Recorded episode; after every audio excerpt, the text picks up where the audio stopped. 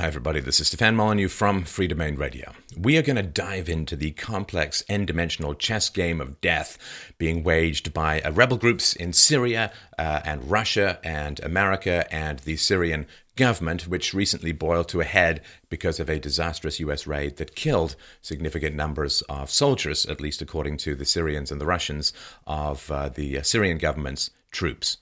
So, Quick backstory over 430,000 people have been killed in Syria since 2011 due to the violence of the ongoing civil war. Now, this is the fog of war really applies to this situation. It seems like everyone is mi- misrepresenting, texts are not being published, it's kind of a mess, everything is obfuscated, but we're going to do our best to sort of untangle uh, what is going on because there are very essential principles that need to be understood in order to avoid this kind of mess that is going on in the future. So, in general, uh, the US wanted the Syrian government overthrown. And uh, of course, the US has been in there overthrowing uh, and funding the overthrowing of various governments in the Middle East for the last 50 years, almost all of which have turned out to be complete, total, unmitigated disasters. Hey, remember how Bush was going to go into the Middle East and create stable European style democracies? Well, it turns out, funny story, instead of exporting European values to the Middle East, it turns out that they're well on their way to exporting Middle Eastern values into Europe as a result of this uh, economic opportunism and the migrant crisis and so on.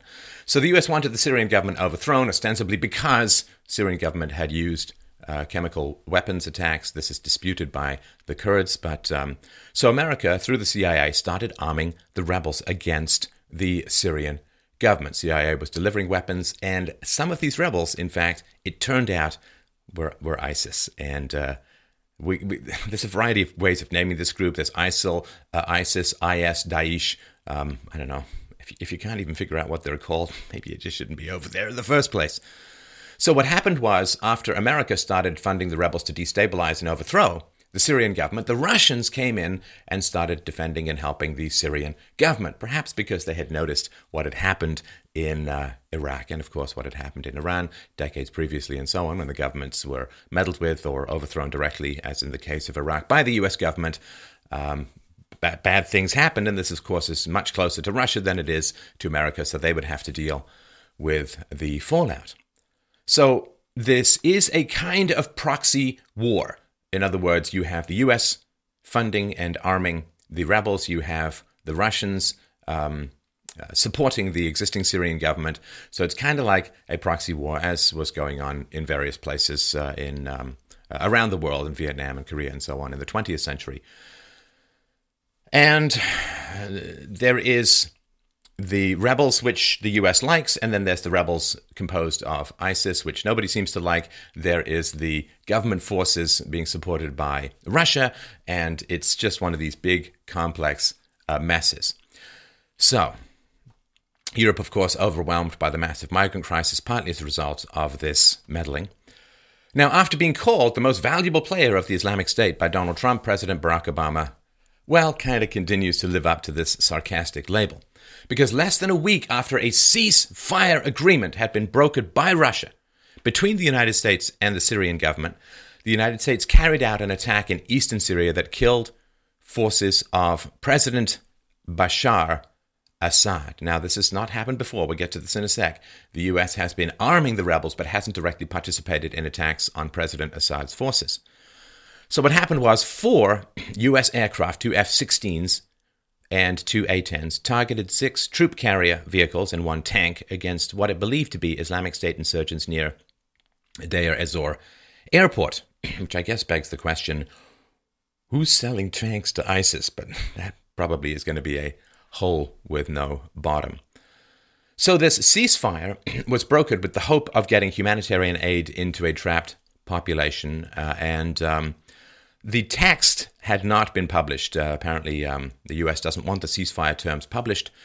Russia says that the ceasefire terms are after seven days of reduced violence, Russia and the US would gang up on ISIS.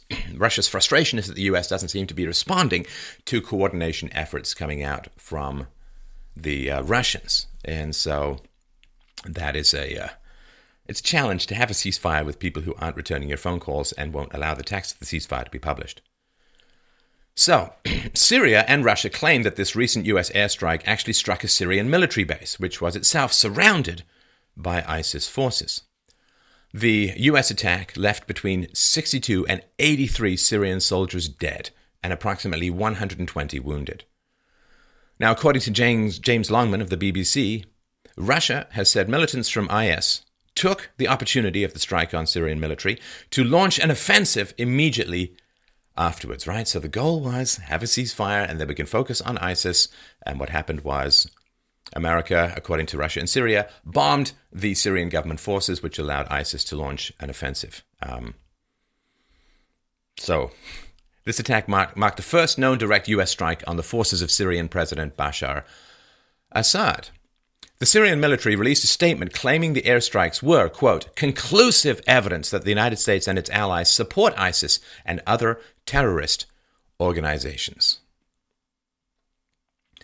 A United States defense official commented that the strike appears to be an intelligence failure.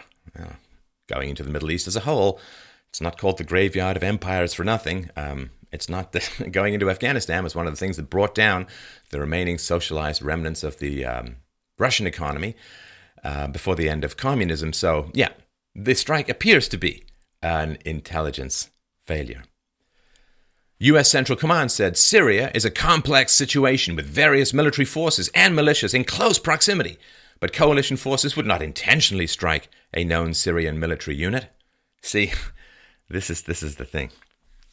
If you're in the middle of the ceasefire, and you're trying to reduce the amount of violence so that you can coordinate with Russia to focus on ISIS, if you're in the middle of a ceasefire, I don't know that dropping massive amounts of bombs in a particular location where everyone's kind of webbed in together, I don't know that that's the very best idea. But what do I know? I'm not in the military. Um, now, the US. Um, the US, uh, so, so Obama actually asked Congress for money some years back to fund a program which allowed US military personnel to teach these rebels marksmanship, navigation, and other skills essential for overthrowing the uh, Syrian government. So the goal was to train about 15,000 rebels in Jordan and other countries so that they could return to Syria and fight. Um, however, um, sometime after this, you know, we're going to train 15,000 people to go and fight the Syrian government, U.S. defense officials admitted that only four or five of the recruits in the program had actually returned to the battle. So they taught a whole bunch of other people who departed for parts unknown. I guess we'll find out over time where they may have ended up. U.S. Central Command said, quote, The coalition airstrike was halted immediately when coalition officials were informed by Russian officials that it was possible the personnel and vehicles targeted were part of the Syrian military. The coalition will review the strike and the circumstances surrounding it to see if any lessons, any lessons can be learned. So, yeah, that's the way it works in the US military. You take a selfie on a sub, you go to jail. But killing 80 odd people during a ceasefire, oops, we'll review, see if we can figure out how to do less or perhaps even ideally none in the future. The Obama administration said the United States has relayed our regret through the Russian Federation for the unintentional loss of life of Syrian forces. So, uh, yeah, Syria is a complex situation, apparently too complex for any kind of reliable bombing. And um, if you coordinate with the Russians, maybe, just maybe, you can figure out who not to bomb. Pentagon Press Secretary Peter Cook said, While we are still trying to determine all the facts, if we mistakenly struck a Syrian military position, we regret doing so, especially the loss of lives. Russian President Vladimir Putin said, This comes from the problems the US is facing on the Syrian track.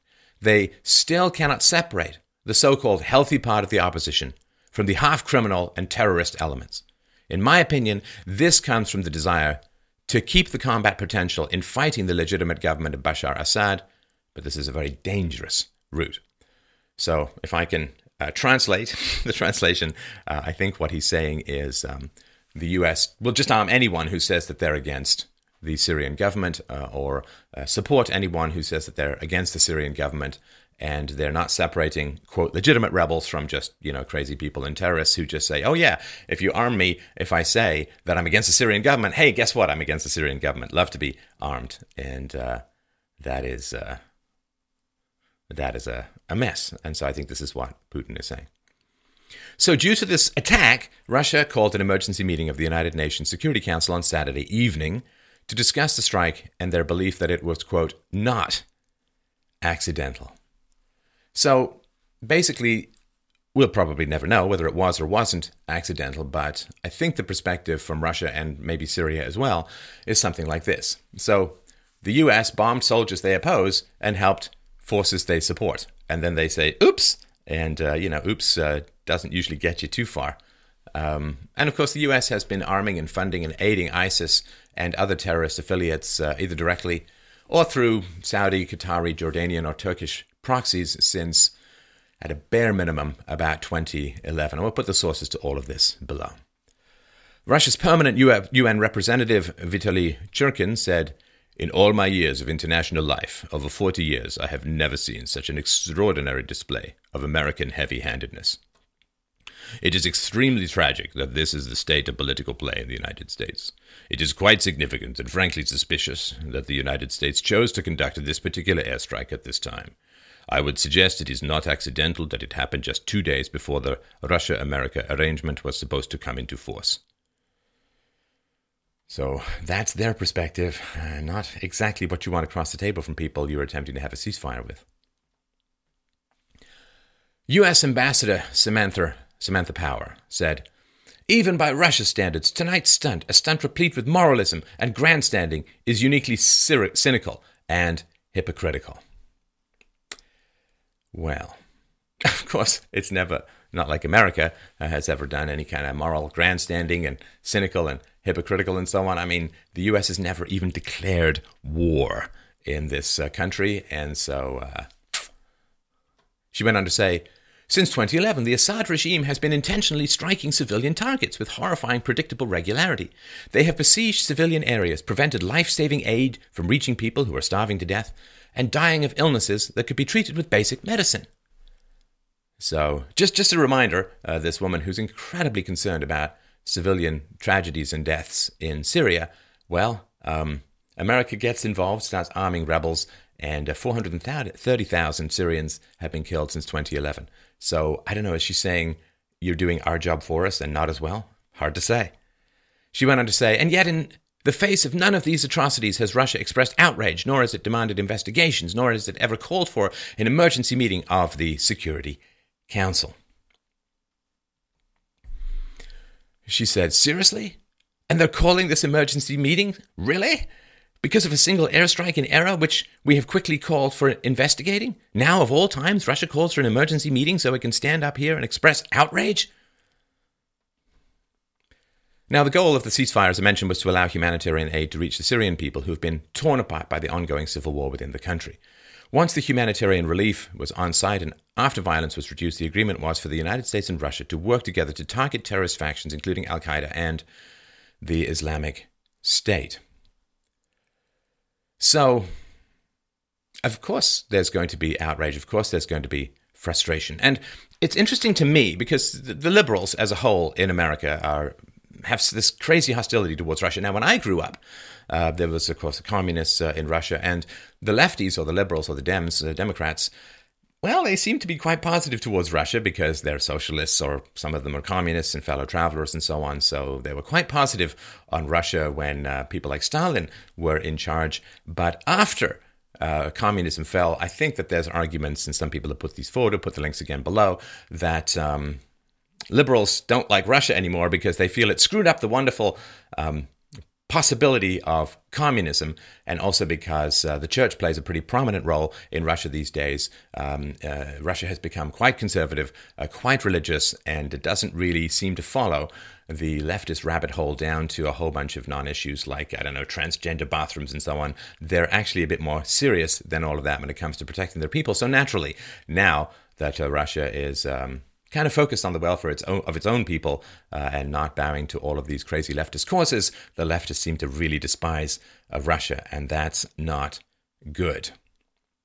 So, according to military analyst Lieutenant Colonel Rick Francona, quote, this might put in danger this joint implementation center that the US and the Russians are supposed to set up in the next few days to coordinate just these kinds of strikes against ISIS and to prevent just what happened. So, again, what is the motives? What is the goal?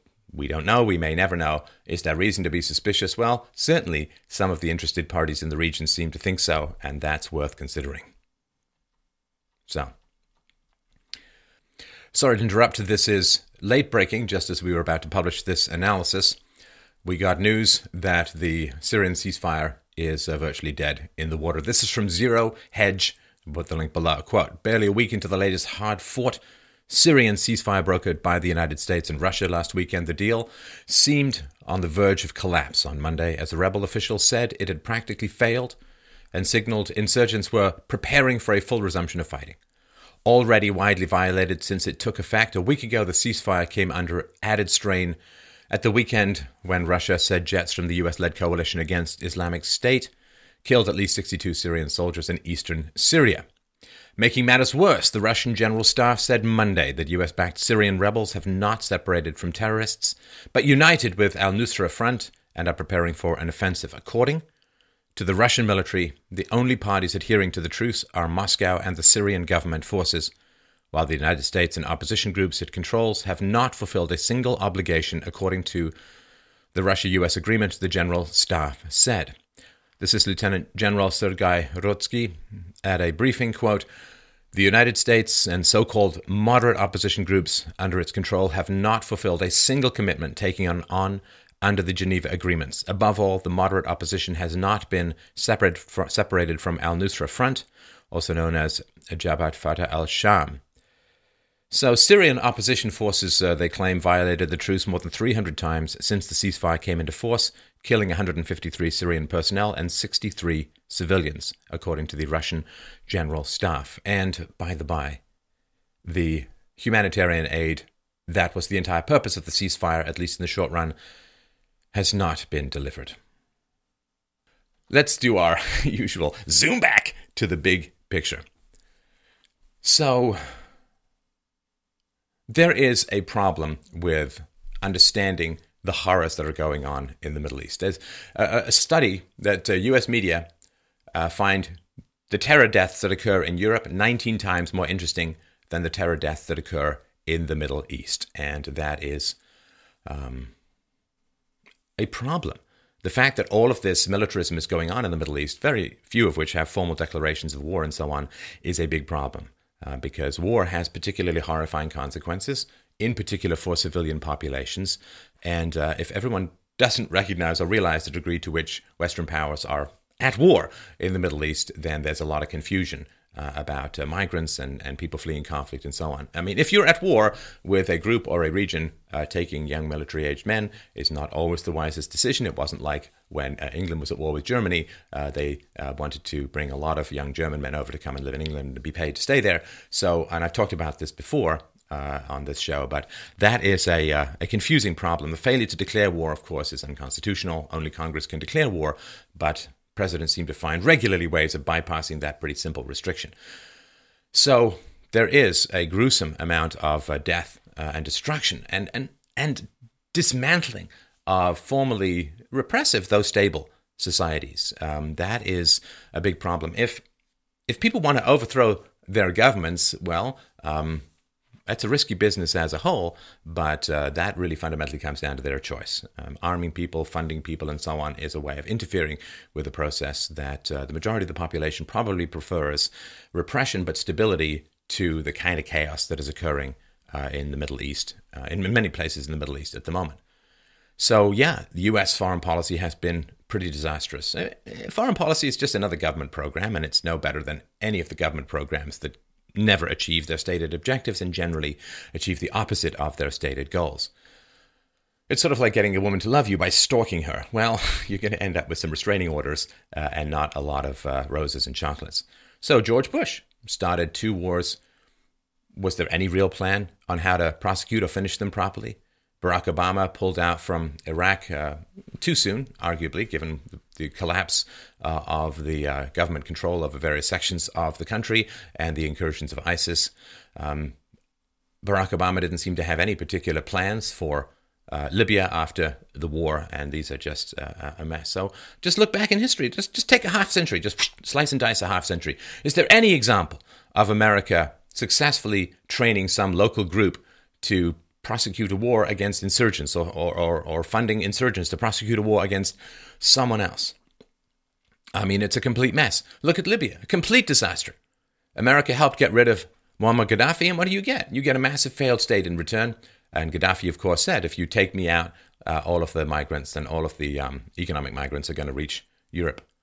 Um, look at Yemen. Uh, uh, prosecuting years of drone warfare, Houthi rebels have now overthrown and taken over the government, and um, Iraq backs the rebels, so I guess they're in favor of it, uh, and Al Qaeda may result from the resulting chaos. Uh, so that is a complete and total mess that is going on there in the Middle East. Uh, the United States is uh, helping Saudi Arabia conduct, conduct its war in Yemen, and uh, all of this is resulting in un- untold, incalculable amounts of human death and suffering in the Middle East. And, uh, you know, there's always blowback and there's always frustration. And this is one of the causes, of course, of the attacks in Europe. And uh, this is something that Noam Chomsky, who's been on this show a couple of times, has mentioned, uh, and it's worth mulling over. I mean, it's complex, but it's worth mulling over. That basically his argument is that when we do it over there, it's legitimate foreign policy and when we attack them. And when they do it over here, well, it's just plain terrorism. And um, as far as the death count goes, uh, I don't think that the people in the Middle East are doing better uh, than the people in the West. I think they're doing far, far worse. So, this question of what's going to go on in the fall, right? Because we've got Donald Trump versus Hillary Clinton. Well, now, as Secretary of State, Hillary Clinton um, helped orchestrate regime change in the Ukraine and then championed the provision of military aid to this new government that was created or helped created by the US to fight Russia. Now, this is right in Russia's front yard. Hillary Clinton um, supports expanded US military presence in the Baltic states. And Poland, which again, right on Russia's doorstep. It would be like Russia uh, helping to arm anti American rebels in Mexico or some other country that's very, very close. Now, this hatred that uh, comes out of Hillary Clinton and other leftists um, towards Russia is, is significant. You know, there's all this talk about, well, if Donald Trump got his hands on the nuclear button and code, ah, it's all projection. Who's actually, who's actually talking about conflict with Russia? Former US diplomat James Jatras has warned repeatedly that Hillary Clinton would start numerous regional wars if she's elected president. And he says that uh, she may well escalate to a potential nuclear confrontation with China or Russia or both. Now, that, my friends, is a potential planet ending World War III. And um, the idea that somehow Trump is the loose cannon in this Good heavens. So, this former US diplomat, Jatras, told Sputnik Radio, quote, Hillary has never met a war she does not like. She is a true believer in the idea that the US can, as this vanguard of all progressive humanity, use military force to transform the world. We are looking at numerous regional wars and very possible at nuclear war with Russia or China or both. Barack Obama has threatened a cyber war against the uh, against Russia. Hitler, Hillary has openly threatened to use military force against Russia if Moscow is even merely suspected of any involvement in hacking or cyber attacks. So we are talking about World War III, two nuclear armed, or maybe even three if China's involved, three nuclear armed powers all facing each other off. So Trump says he wants to work with Russia, uh, and um, Hillary says that she wants to use force, military force against Russia if they're even suspected of any kind of hacking or cyber attack. What does that even mean? Even suspected? So if you wanted to start a war, uh, you would, uh, you know, if you were some third party who wanted America and Russia to go at it, uh, you would simply, of course, try and set up Russia uh, to look like it was doing cyber attacks, and boom, bango, bango, bongo. Now the smoking gun does, in fact, come in the form of a mushroom cloud. So when it comes to this particular incident, what is going on? If it was an accident, in other words, if the US bombed the wrong people, I don't know, is that a war crime? I'm not an expert, but it seems pretty bad. Shouldn't everyone involved be prosecuted or fired or something like that? If that doesn't happen, then what are the negative consequences for ordering airstrikes that kill people you're not supposed to kill? So This is why people suspect that it was not accidental, but rather a way of continuing the war. Perhaps uh, does America, does the American military-industrial complex really want a cessation of war around the world? Well, you, they don't have to appeal to you. Then they don't have to say to you, listen, we're going to go do this wonderful thing in Russia. Would you like to write us a check? Because really great things are going to come out of it. And would you like to keep writing us checks? Because we're doing wonderful work over there and everything's getting better. Well, they can just take your money or borrow the money or print the money uh, or sell bonds or whatever, and they can just fund the war that way. So you're out of the loop as far as that goes. The only chance you have to be in the loop is perhaps uh, in November. So the upshot is that foreign policy, bringing peace and stability to the Middle East, is just another government program. The ceasefire, just another government program. And once you kind of understand that, everything the government touches turns to crap, and hopefully not in the future, massive slags and mounds of radioactive crap, then you'll understand that America, uniquely blessed by circumstances in history with the potential for a peaceful civilization, with peaceful neighbors to the north and south, and massive oceans to the east and west, is got its thumbs in every bloody pie around the world, 700 plus military bases around the world, status of forces agreements with uh, I don't even know how many countries around the world, but it's quite a few, has very little excuse for its constant meddling in world affairs. And imagine just how powerful it would be if America decided to stay home and fix its own problems, or as was said in Voltaire's Candide many, many years ago, tend its own garden, rather than sowing the seeds of demon fire all across the world. This is Stefan Molyneux for Freedomain Radio. Thank you so much for watching. Please, please help us get the word out. Help us continue to do the great work we're doing in the world. 10 to 12 million views and downloads every single month. Please like, subscribe, and share. And Go to freedomainradio.com slash donate to help us out.